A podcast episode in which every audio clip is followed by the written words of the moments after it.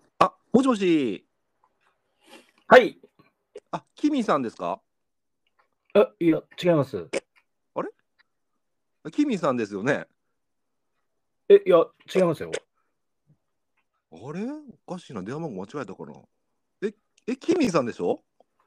いや、誰ですか、キーミンさんって。ええ、誰ですか藤沢ですけど。藤沢あ、まあ、藤沢さんでいいか。いやいや、いいって何いいって何あ、まあ、藤沢さん、すいません。うん。あれおかしいな。まあ、藤沢さん、すいません。おお突然電話しちゃって申し訳ないんですけど、おあれどどちらにお住まいの方ですかすいません、失礼なんですけど。い。おい、北海道です。あ、北海道ですかはい。あ、ちょうどよかった。えあの、 あの、すいません。なんか僕、岡山県に住んでるんですけど、はい。あのー北海道のことについて聞きたくて、今、友達に電話したつもりだったんですけど、すいません、なんか。ええ、なんか、あれですか。あの、新手の詐欺ですか。あ、いやいや、そ全然そんなんじゃないんで、おー安心してください。はい。あのー北海道って、はい。ジンギスカンみんな食べてるって友達から聞いたんですよ。そうですね。朝昼晩、みんな食べてまえす。、あ朝昼晩食べてるんですかはい。365日、朝昼晩、食べてます。え、そんなにはい。あ、そんなにとは僕知らなかったんですけど、はいでも北海道って基本酪農大国っていうふうに聞いててはい、そうです。酪農大国です。え僕不思議なだ不思議なんですけどあの普通は、まあ、朝昼晩焼肉食べるんじゃないかなと思っててはいはいはうちのお肉ですよねなんで羊のお肉食べるんかなってす純粋に疑問に思ってるんですけどい。あ安いからですよね。あ安値段安いんですかそうですね。あのー真面目な話、はい、えー昔、あの、羊毛を、うん、使って軍服を作るのに、結構北海道の入植した人に、えーっと、羊を飼って、それを羊の毛を使って、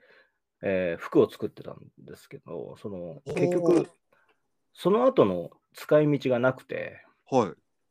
でもその昔だからそんなにいい餌もやれなかった時代の羊っていうのはちょっと臭みもやっぱりあるのでうんうんそのタレに漬け込んで、ほうえー食べるっていう方法を取った人がいてそれが意外に美味しくてジンへえギスカンになったんですよね。だかはあら今でもその名残があるので、まあ、365日3食っていうのはなかなかねあの食べないんですけど結構食べられてますね。あさっき365日朝昼晩っていうのは嘘だったんですかすいません。なんあかちょっと初めての人になんかよくわかんないで電話がかかってきたので、おっかなくて。すすいませんなんかけ警 戒させちゃって申し訳ないですああそうなんですねででも僕ねあのテレビとかで見ててはい。あのー牛の牛が放牧されてる光景とかってすごくよく見るんですけど、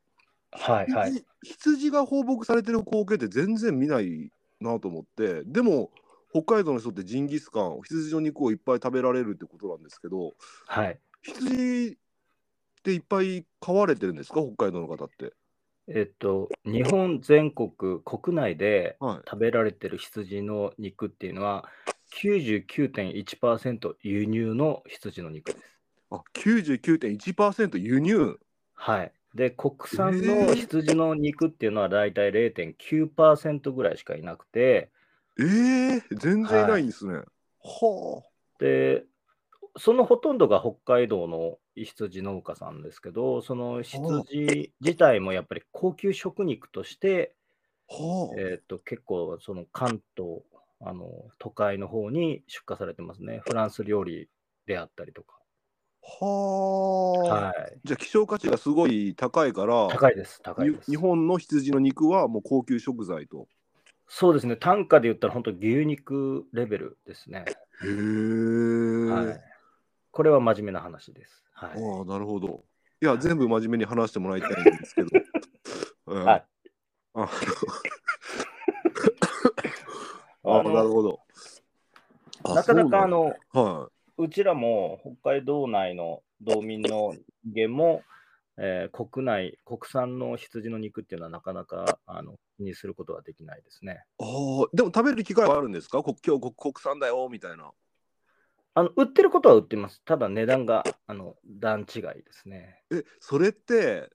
うんえー、と例えば日本で言えばアメリカの牛肉食べるのと日本の牛肉食べるんだったらやっぱはりい味って違いますよね。わこれアメリカのだオーストラリアのだってちょっとわかるじゃないですか。はい。そはれい、と同じようにこれ外国のと日本のっていうのは味は違うもんなんですか、違いますね。あのあ違う基本的には育て方が、えー、と違うので、ええまあ、どちらかといったら、えー、と海外の羊の肉っていうのは、はあのグラスフェッド、えー牧草が主で、えー育てているので、はいはい赤身が多くて、えーちょっとやっぱりその羊独特のい。うん。あの匂いがある。ですけど国産の羊の肉っていうのは結構穀物で育てる人が多いので、へえ。やっぱりこう肉がどうしてもこう油も多いしその、う羊独特の臭みがあんまりないんですよね。へえ。ははい、なので全然味は違います。あ、そうなんですね。いはいや、面白いな。まあ、品種によってもねあの、はいよく顔が黒くて、えーっと毛が普通のグレーのサフォークっていうのは、はえーどちらかといったらあの牛で言ったらホルスタインみたいにい。はいはいはいはい。えーっと肉が赤身が多くて、はい肉が取れるんですけど、うん。逆にサウスダウンっていう、本当に小型の羊なんですけど、それはもう本当に肉質が良くて、うん。で、あの、牛で言ったら黒毛和牛みたいな、へ肉がえ締。まってて味わいが深い肉があるので、ええ。全然違いますね。あ、そう、羊でそういう種類があるって僕は知らなかったですね。全部同じ肉だと思ってた。ああのー結構うーっと今国内でも増えてきてるのが、テクセルっていう、えーとうん沢組が輸入したオランダ産のほうほう羊なんかはもも肉がすごく多くて赤身の多い、えーはあ肉量の取れる肉用種の羊も出てきてるので、はあ。はい、いろいろですねあ羊も。そうなんですね。はいや面白いですね。でただあの北海道民が食べるジンギスカンをのほとんどがやっぱりさっき言ったように海外からの輸入品が多いってことですい、よね。そうです、えーっと北海道でも有名な何々ジンギスカンとか、何々ジンギスカンっていうパッケージを見たら、ほとんどが、えーオーストラリア、ニュージーランド産の羊の肉ですね。へえ。はい。いやじゃああれなんですね羊が多いから北海道でジンギスカンが多いんじゃなくてもう要するにはい昔からの文化っていう感じなんですかね。そうですね。ジンギスカンはもう完全に文化だったので、あはれだったんですけど、今はもうほとんどそういう文化ではなく、はいまあ、そういう名残ですね。でどうしてもやっぱり羊の肉って安いので、あ。はい。あの手軽に普通うのん一般家庭でもできるので、うんそうやって食べられた。てますね。なるほど。ど。まあ、ちょっはいと僕の話になるんですけど、僕昔あの中国中国酪農大学校ってまあ酪農の大学校行ってたんですけどはいはいはい。 2ヶ月間研修があってはい。秋田の小祝農場から岩手ね。あいや失礼しましたえ岩手の小祝農場からヒッチハイクでね青森の八八戸まで行ってはいはいはい。そこからフェリーに乗ったんですけどそこのフェリーの乗った人がたまたまあ一緒にな一緒の部屋っていうか一緒の待合室みたいにはいは。ないところで話した人がたまたま北海道の人では仲良くなってその人の家に泊ま泊めてもらうことになったんですねあはいはいで。その夜出されたのがジンギスカンだったんですよおお。なんかお客さんをもてなすっていう意味でもあるんですかそうですね。ジンギスカンはもうおもてなしの料理ですね。なるほどはい。ただあの人によってね、はこの人はジンギスカン、この人は和牛。い あそういうのあるんですねこの人は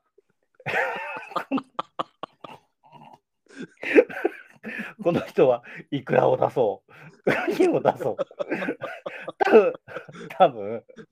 ジンギスカンは最下層。あ、じゃあ僕はちょっと結構下に見られてた感じなんですか ね。あ、本当の客人はもう和牛とかになるんですか。あの、もう北海道で言えばは、いくらであったりとか、あもう本当に、こう、海産物。なるほ ど。そうか。ですね。いやー、面白いですね。いやー、まあ、あのはい。昔うちに、えーっとダーツの旅の、えー撮影が入った時にえー、はいは 2, い。日間来てたんですけどあすもごいう完全に、はい。えーラムしゃぶをおもてなしして、おーはいあのもう動けないってぐらい食わしてあげましたえ、しゃぶしゃぶがあるんですかはいラ。ムしゃぶラムしゃぶも美味しいですえね本当にー、えすごいあの食べやすいですし油も油が比較的少ないので、うん豚しゃぶに比べてもあっさりしてて食べやすいですし、ほーはい、え、タレは何使うつけるんですかえポン酢であったりとかあポン普通に酢とかではい、はい、全然ほーそれで大丈夫ですねあ、じゃあもうスーパーとかにそういうのが売ってるんですかあ売ってますラブしゃぶ売ってますねじゃあ本当文化ですね。この辺じゃもうそんなの売ってないですもんね。あはいあのうちはあ自分のとこであの飼ってる羊を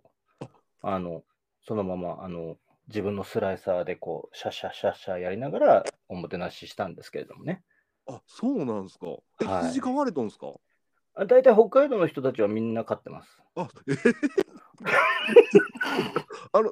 ふ藤沢さんでよかったでしたっけああそうですそうで一応すさっき真面目に話してくださいってお願いしたんですけど、そ みんなが羊飼ってるっていうのは多分、まあ、ええ認識が間違ってるんじゃないかなって思うんですけどえーっとはいはいあのチワワか羊かだと思います北海道飼 ってるそれ えー、まあ僕全然わかんないですからね北海道のこああ、うんそうですああすいませんちょっとと、はい、今頃なんですけどお名前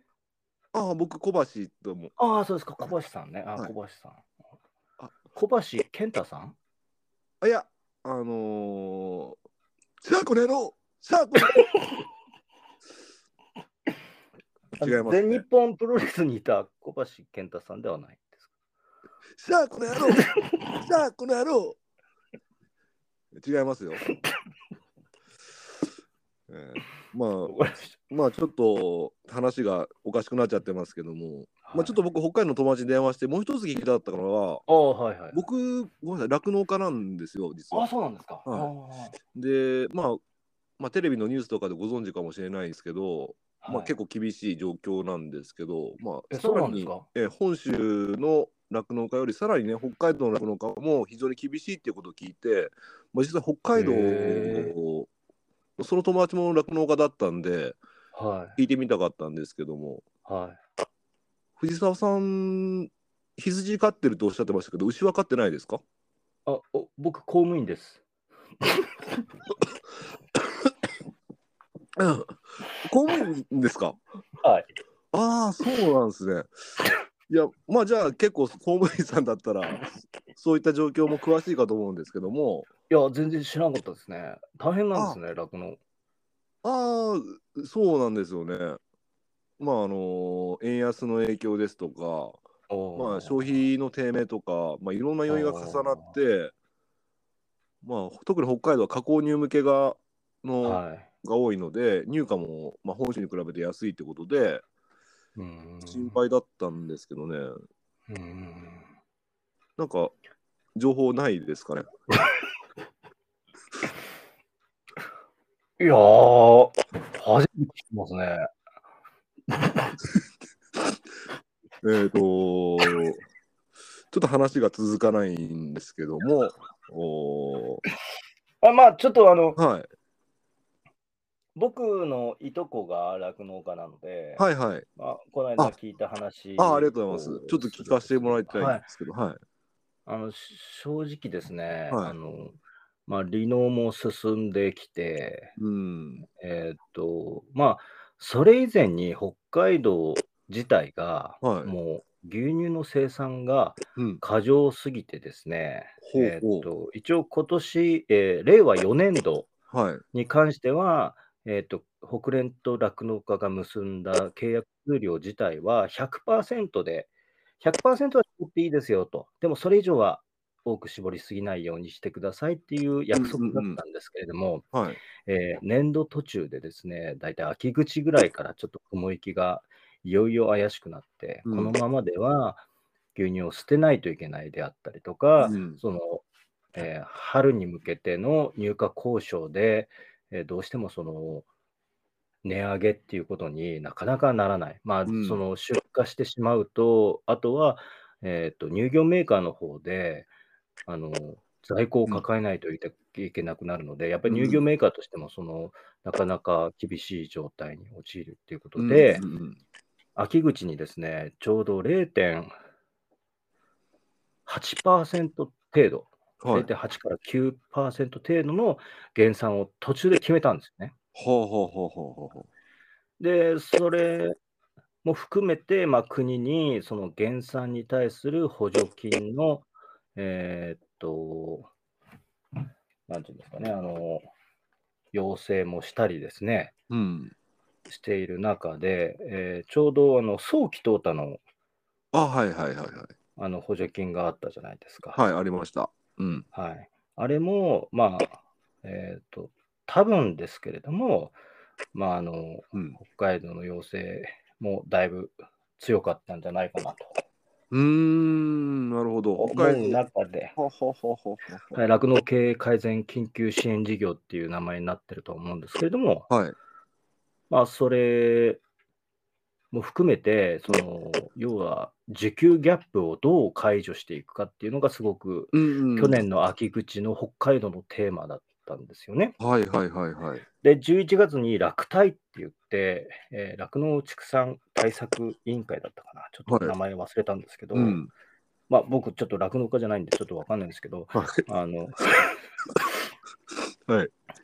まあそこが、とりあえずそのそれだけの基中で減産を決めたんですよね。そしたら11月末ぐらいから、どこの農協も、はいもう減産減産で舵を取ったので、はい逆にちょっと、まあ、その早期淘汰の支援事業いらないかっていうぐらい、ちょっと牛乳が減産方向に進んでますね。はあ。あの、うん僕の友達、サロマ町っていうところで働いてるんですけど、ああ、そうですか。はいこはの地域も減産対象になってるんですか、い。減産、全道各地減産あ対象、全部なんです。ね。はい。なんかテレビとかで見てると、全てごく一部の地域だけなのかなと思ったけど、あれ、あらゆいえいえるところで起きてるんですかはい。えーえ全道、えー一応ですね、全道1円で、えーはい99.15%だったはあかはあはあな。ぐらい。いの、えー数量で抑えようと。要は0.8%減産してくださいと。で、それ、れの単位はですね、個人ではなく、うん完全に各農協なんですよ。はいだから、その小橋ちゃん小橋さんのね、 小橋さんのお友達である、はいえーサロマ町であっても、サロマ町の,、あの基準の数量を0.8%減算して絞ってくださいと。うん、えっ、と、個人ではなく各農協がやっていくんですよ。で、なるほそど。の中でテレビで放送されている牛乳を捨てるはい。行為っていうのはですね、あれは実はですね、はい別に北海道が指示したわけでもなく、はい。各農協が、えー、と各酪農家とはい。相談した上ではい。やってるはずなんですよ。はだから、えー、と本当、ちょっと僕は詳しく分かんないですけど、令和2年度の、あ。はい。えー、と絞った実績で、はい。令和3年度は、えー、と目標数量っていうか、契約するんですよ、北連と酪農家は。うーん。令和2年度にちゃんと絞ってる人は、令和3年度もちゃんと絞れたんですよ。はあはあはあはあはあ。で、それが基準になってるんですよ、あくまでも。うん。令和3年の途中から、牛乳が余り出すっていう雰囲気になってきて、令和4年になりました。はい。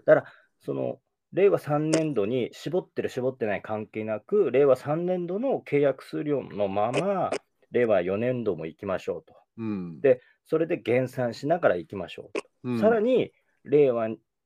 5年度、来年度もその数量を使いましょうってやってるので、はい正直ですね、令和2年度に絞れてない人っていうのは、はい今本当にたくさん絞るようになって、牛が増えて絞るようになってったって言っても、はい自分の枠持ってないんですよ。ああなるほどなので、令和2年度にたくさん絞ってる人は、はいえあの今、減産って言われても、そんなに厳しくないんですよ。はあそういう個人的、要は、えーじ令和3年度の実績にしちゃうと、絞ったもん勝ち、絞ったもん勝ちになっちゃうんで、基本的には自分の持っている令和2年度の実績からスタートしましょうっていう約束があるので、はいああいうテレビで牛乳を捨ててる人っていうのは、そういう状況の人なんですよね。だから、はあ全土各地で牛乳を捨ててるわけでもなければ、はいあそこの農協みんなが捨ててるわけでもなく、各個人がどういう状況にあるかによって違ってくるんですよね。ああそうなんすねはいまあ、これもね、あの聞いた話なんで、ちょっとはい定かではないんですけれども、おうんお、あーただまあテレビとかで過去入向けのねそんな中ではい希望があって入荷が上がるっていうことなんですけど、来そうですね来年、あ今年のえ4月4月から4月からはいですっけはいもうはいそれを知って、そうなるって分かった上でも離農を決めていく人っていうのは多いんですか実際結局、はい今、離農を決めてる人っていうのは、はいえーっとまあ、これ以上、うん、いろんな事情があると思うんですけど、はいまあ、これ以上貯金が減るのが嫌だと思ってる人。うんうんうんうんであったりとか、えーっと去年の段階でもう首が回らなくなった状態、ほう資金がもうショートして、もうどうしようもないっていう人は、もうとりあえず、えーっと年度途中でしあのできないのでっていうことで、まあ、3月まで絞るのか、まあ、今月いっぱいでやめるのかって、いろいろパターンがあるんですけど、うんまあ、やめていく人と2パターンが多いんじゃないですかね。あーうんまあ、基本はその今年やめよう、今年65歳になったのでやめようっていう筋、あのこう基本的な離農する人のパターンははい1本あるんですけど、それ以外でやるとしたら、、あーうん、それ以外だとしたら、もうお金が減るが嫌な人と、もうお金が回らなくなった人。うんうん、多多分規模拡大した人で、はいえーっと、ちょっと資金的にショートする人でも、うんもう規模拡大したばっかりの人は、多分農協の方でいろいろこう資金対応して、うん、ここ1、2年は多分踏ん張らせると思います、基本的には。そうですよねそれ、はいまあ素人考えですけどそれで離農してもそのなんだろう施設とかどうするのって話もありますもんね。そうですね、まあ、すぐこのうん需給ギャップがまだ戻ってない状態で、新規収納入れるっていうことにもならないだろうし。うん新規あの各農協の考え方はちょっと別にしても、多分まあ、俺が農協職員だったとしたら、はい新規収納入れるのはちょっと1、2年待って、うん、今いる酪農家を守るの方が多分先だと思うんですよあはね。いはいはいはい。はい、それは別に新規収納がうんぬんじゃなくて、うんとりあえずこの危機的な状況をうん1、2年やり過ごして、農協であったりとか地域、酪農地帯のね、はいまず守って、上でまたさらに、えーその次からね、うん、景気が上がってこれば、その新規収納も入れ受け入れながらっていうことはやっていくと思うんですけど、なるほど。はい。はあ詳しいですね。いやいやいや、さすが公務員ですそうですね、はいはいはい。うんそうそうですね、はい。あとちょっといろいろ聞きたいんですけど、まだ大丈夫ですかごめんなさい、なんか間違い電話しちゃったのに。いやいやいや、すいままあせん。まあいいですよ、はいはい。はいあのーアウトサイダーってあるじゃないですか。はいはいはい。で、これも結構問題になってると思うんですけど、えっと、いわゆる捨てるのが、捨てるよりかはアウトサイダーに流した方がいいと。例えば、はいえ1日1500キロ絞ってて、はい、 500キロ分捨てなきゃいけないんだけど、それ捨てるんだったらアウトサイダーに流した方がいいとかって言って、えっと、60円とかの入荷とかで、はい、本州に流れてきてて、はい、えー本州の方でそれを飲料向けで売ってでだからそういうのが原因で入荷が上げれないみたいな要素があるみたいなことを聞いたことがあるんですけど、はいはい。この辺で実際北海道からこちらに流れてきてるっていう事実はあるんでしょうかえー結構な量が流れていってます。はい。あやっぱりそれは噂じゃなくて本当にあるんですねそうですね。それも、うんおー超大規模。大規模に、はい。超大規模ですね。うん、これっていうのは業界の闇なんですかねえーっと、それともちゃんと法にのっとってやってるってことですかね基本的に、はいえーっと、前の政権の前ぐらい、何年か数年前、ちょっとちょっときちっとした情報ではないんですけれども、えー規制緩和が行われたときに、うん、はい、それが OK になって、うんでアウトサイダーに、まあ、自分があのこういう、えーっと状態になるうん前から、えーっと入荷がちょっと高かったんですよね、アウトサイダーの方がああはいはいはいはい北海道でも。はで、まあ、経費はかかったとしても、まあ、そっちに安定的に流そうっていう人が結構多くて、うんでそれは今も続いてますね。なるほどさっき言ってた、あの入荷入荷っていうかちょっとその辺が分かんないですけどなんかすごい激安で入ってきてるって話を聞いてそれはその農家さんに渡すアウトサイダーが農家はい農家さんに渡すお金も安いんですか、今はその捨てるいやうんー、そこまでちょっとお俺自身は分かんないですけほど、う基本的に北海道が買い取りしてくれてる、北連が買い取りしてくれてるやつよりは数円高いっていうのは聞きましたけど、は今のこの状況ではいくらになってるかは聞いてない。ああ、ねその辺はやっぱりあまり表に出てこない値段なんでしょうねそうですね。噂レベはいルっていうか、うんはんいそうですね。はい。はうんあなるほどはいやーじゃあ実際やっぱ北海道ってまあ北海じゃあ逆に北海道の方から見た本州の酪農っていうのはどんな感じに映ってるんでしょうか今いや、もう入荷が高くて、はいレクサス乗って、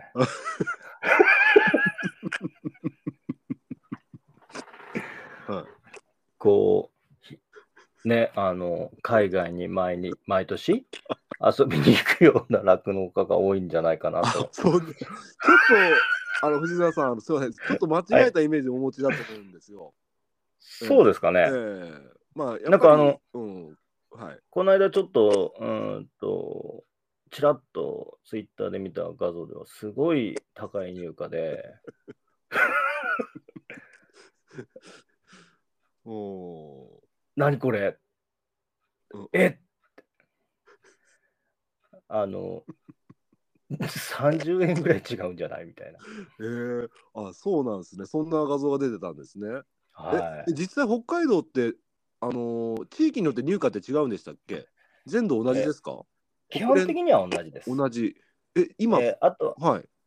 えー基本的には同じですけど、あのうーんとまあ、入室入荷であったりとか、乳成分入荷で、まあ、買い取り、まあそのね、脂肪が4.0あのはい牛はいはい乳と、まあそそこは多分全国どこも同じだと思うんですけど、うんうんうん3.6の牛乳では違いますしなる、ほどなるほどはい、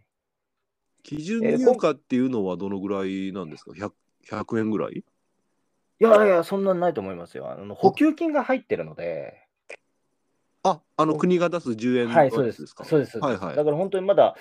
90円とか、90数円ぐらいじゃなかった。ーうん。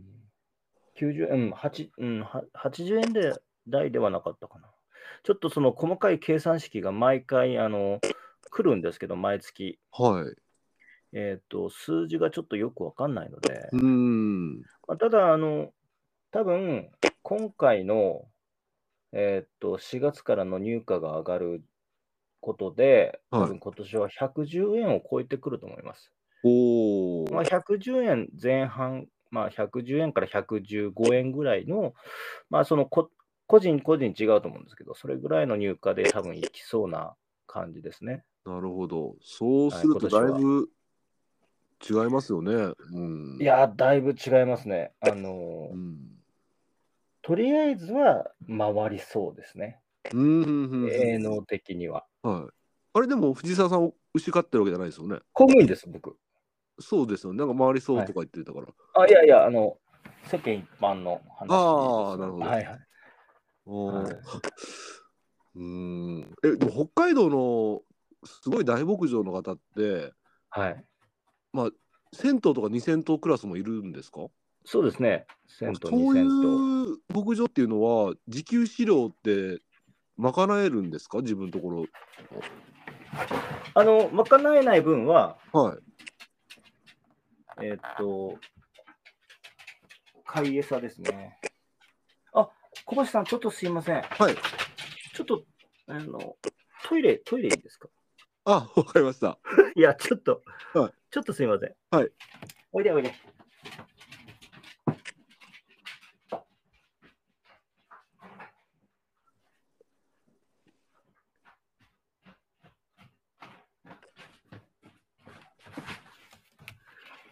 あ、本当にすいません。はいあの、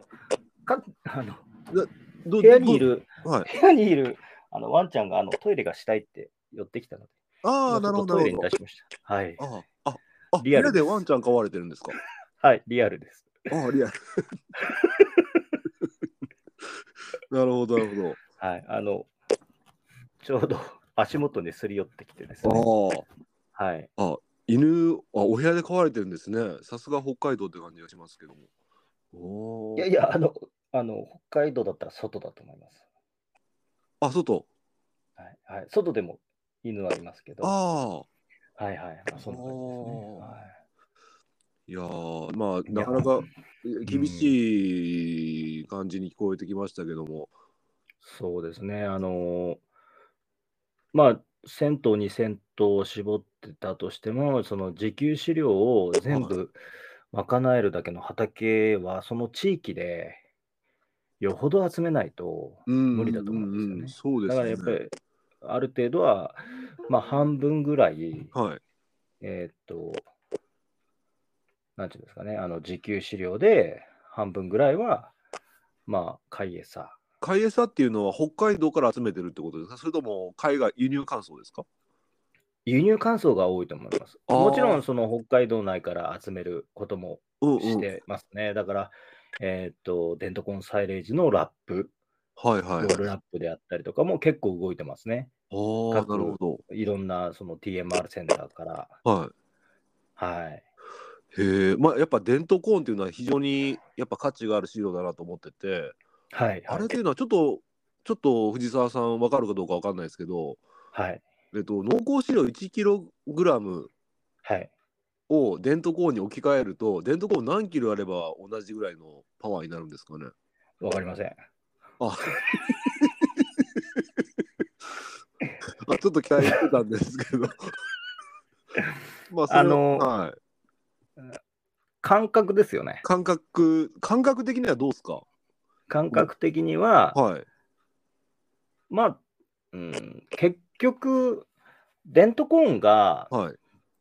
考え方として、その配合飼料、あの実、トウモロコシの実が、はいえーっと栄養になるあのと同等だっていう考える人と、うんうんうん。茎も全部デントコーンサイレージだから、はい。実は、まあ、そこそこだよと。はい。その代わり、素飼料として考えるっていう人もあー中にはいるので、はいはい。えーっと、まあ、イコールにはならないんですけれども、まあうん、パワーとしては、まあ、そうですね、3キロから4キロで配合1キロ分ぐらい。うーん。感覚的にそのぐらいじゃないかそな。うですね。はいはいはい。あーそっか。まあ、公務員なんでね、ちょっと、そあこら辺はちょっとわかんないですけそうですね。すいません。なんかちょっとマニアックな質問しちゃって。ど。いい。なるほど。うんえーいや、じゃあ、ごめんなさい。公務員さんの立場であれなんですけど、最後にごめんなさい。ちょっと夜遅くなって12時過ぎちゃったんで、ごめんなさいね、遅くまで。いい。今後その、まあ、北海道を含め、まあ、日本の酪農情勢、まあ時給ギャップがやっぱ根っこにあるも問題とも思うんですけども、はい。どういった感じでなれば、まあ、国含めて国の支援とか含めて酪農家の努力も含めて何が一番今重要な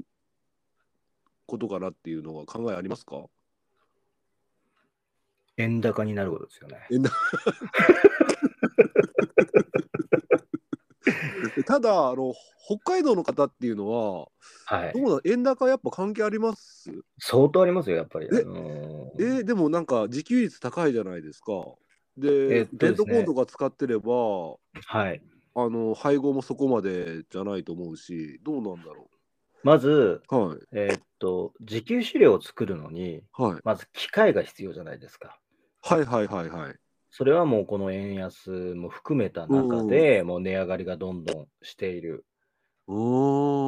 ーそして燃料も値上がりする。ん。うん。肥料も値上がり。すべて経費が、えーあー自給飼料を作る経費自体ももう値上がりがひどいので、はいはいはいはい。あのまあ、そこら辺はちょっと円高に振っていただかないとうん。厳しいのかなっていうのがもう一つと、はやっぱりあの、まあ、これは賛否両論があるので、いはい。まあ、当事者、あの近くの人はそうは思わないとは思うんですけれども、原子力発電所のはいはい再開、再稼働、ほうえそこあそうか電気代とか。。はいいはい、はいはいはいはい。いつまでも化石燃料でうんやっていると、まあ、電気代もものすごく上がってますし、うんうんうんまあ、CO2 の問題も含めて、うん。えーっと、まあ、東北の大震災のこともあったのでう、ん。なかなかそれが思うようには再稼働にはならないとは思うんですけれども、うん。まあ、岸田政権の下でね、うん。えーっと、60年の、えーっと、まあ、40年から60年にね、はい。えーっと、寿命を長く設定して、えー新規に、えー原子力発電所も作るみたいなことはちらちら声が聞こえてるので、ほうまあ、電気代を削減するっていうだけの話を考えたら、えーっと、うん。期待はしてますね。まあ、ソーラーパネル自体は、えーうちもね、ほほどソーラー発電してますけれども、おおまあ、これはもうダメだなと思ってます。なるほど。それはどうしてですか、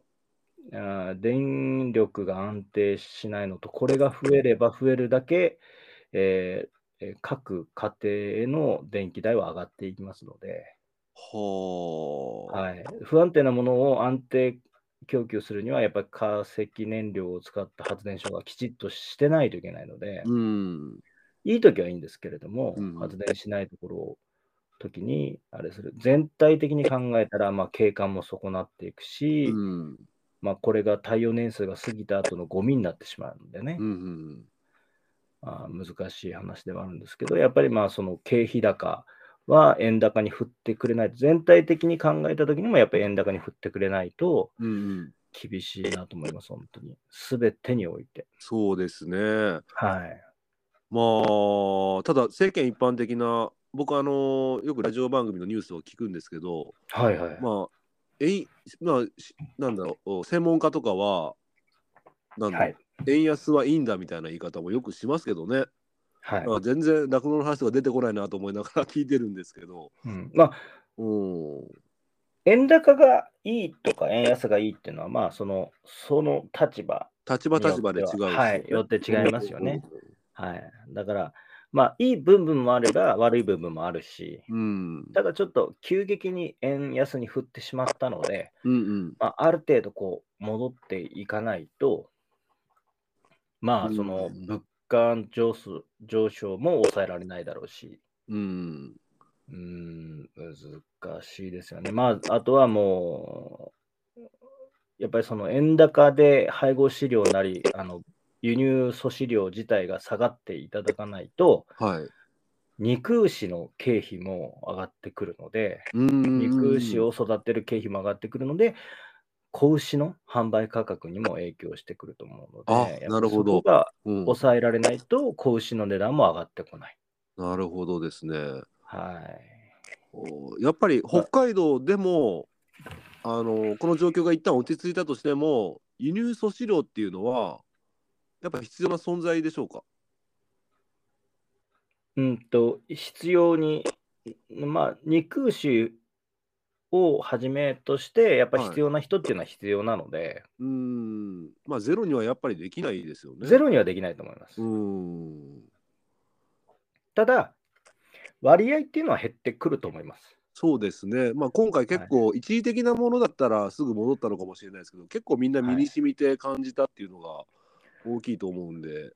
やっぱそうですね。全体的な流れとしては。うんそうですね。チャンスではありますよね。うーん転換する。まあ、そうですねあの全てじゃなくても、その全て輸入粗飼料を使っていたものを、じゃあ3割、えーうんうんうんえー国産のものにしようとか、そうです違ね。うものにしようっていうのは多分増えてくると思いますうんね。うんなかなかその国産の粗飼料が全て全て全ての酪農家であったりとか畜産農家に行き渡るってことはないので、そうですね。はい、まあ難しいです。まあでも、粗飼料つ自分で作ってても厳しいですよ、本おー当に。うん。それはやっぱりそのななんですかその自給資料作るにあたっての経費的な問題ですかそのそれともまあ、そうです、もうそうです、もう完全に。すうんなんか、すべての項目、うん肥料代、電気代、うんうんもうチェックしてても、すべてにおいて、計画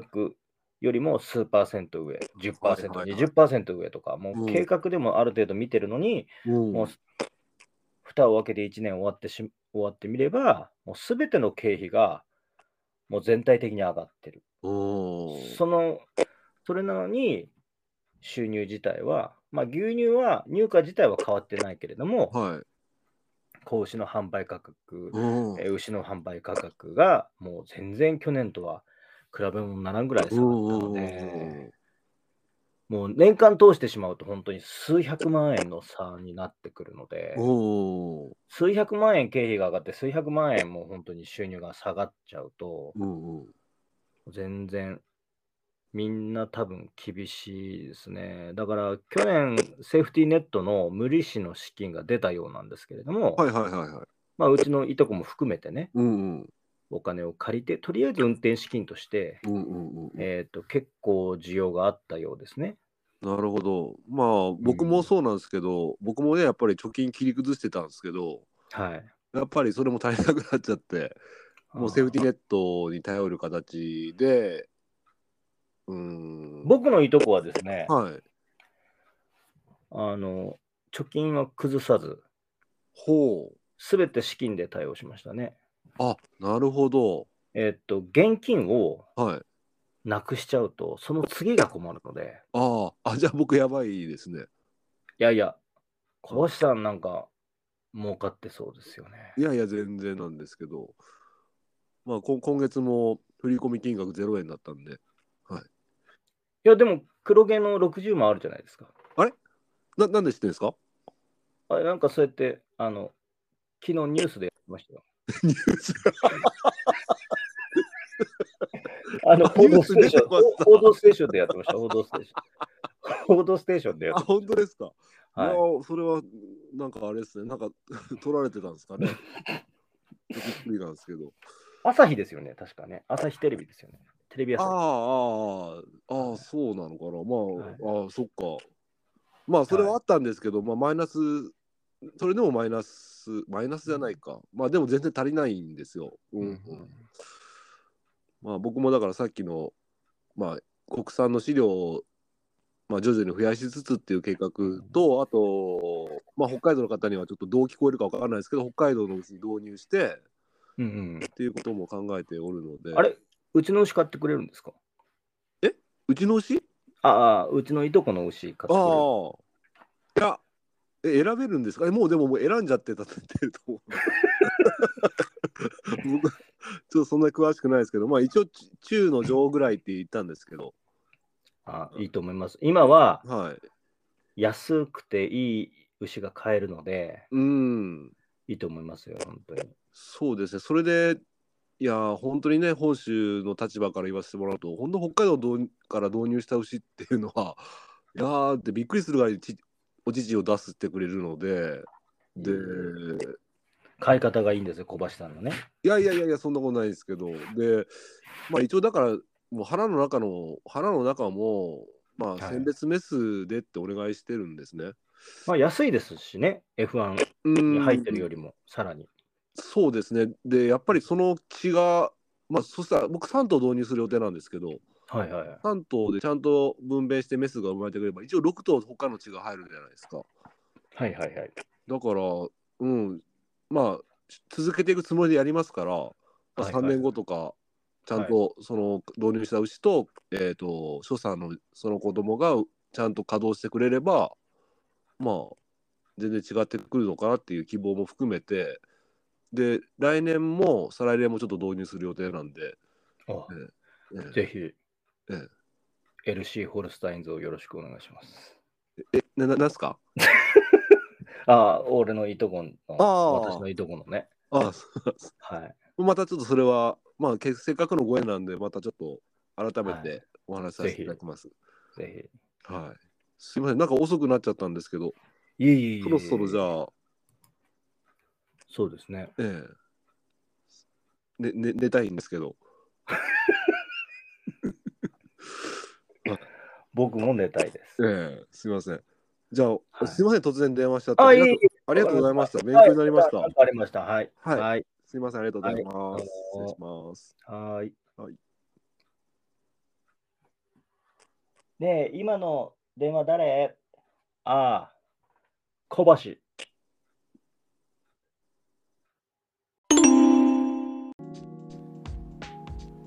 この間は変なこと言っちゃってすいませんでしたいいえ、気にしないでください。ああああのーこ今度よかったら牛乳風呂一緒に行きませんかはい。ちょうど私も行きたいと思ってたんです。本当ですかあのー混浴ですけど牛乳で始まる恋もあるハッシュタグでつぶやこう牛乳でスマイルプロジェクト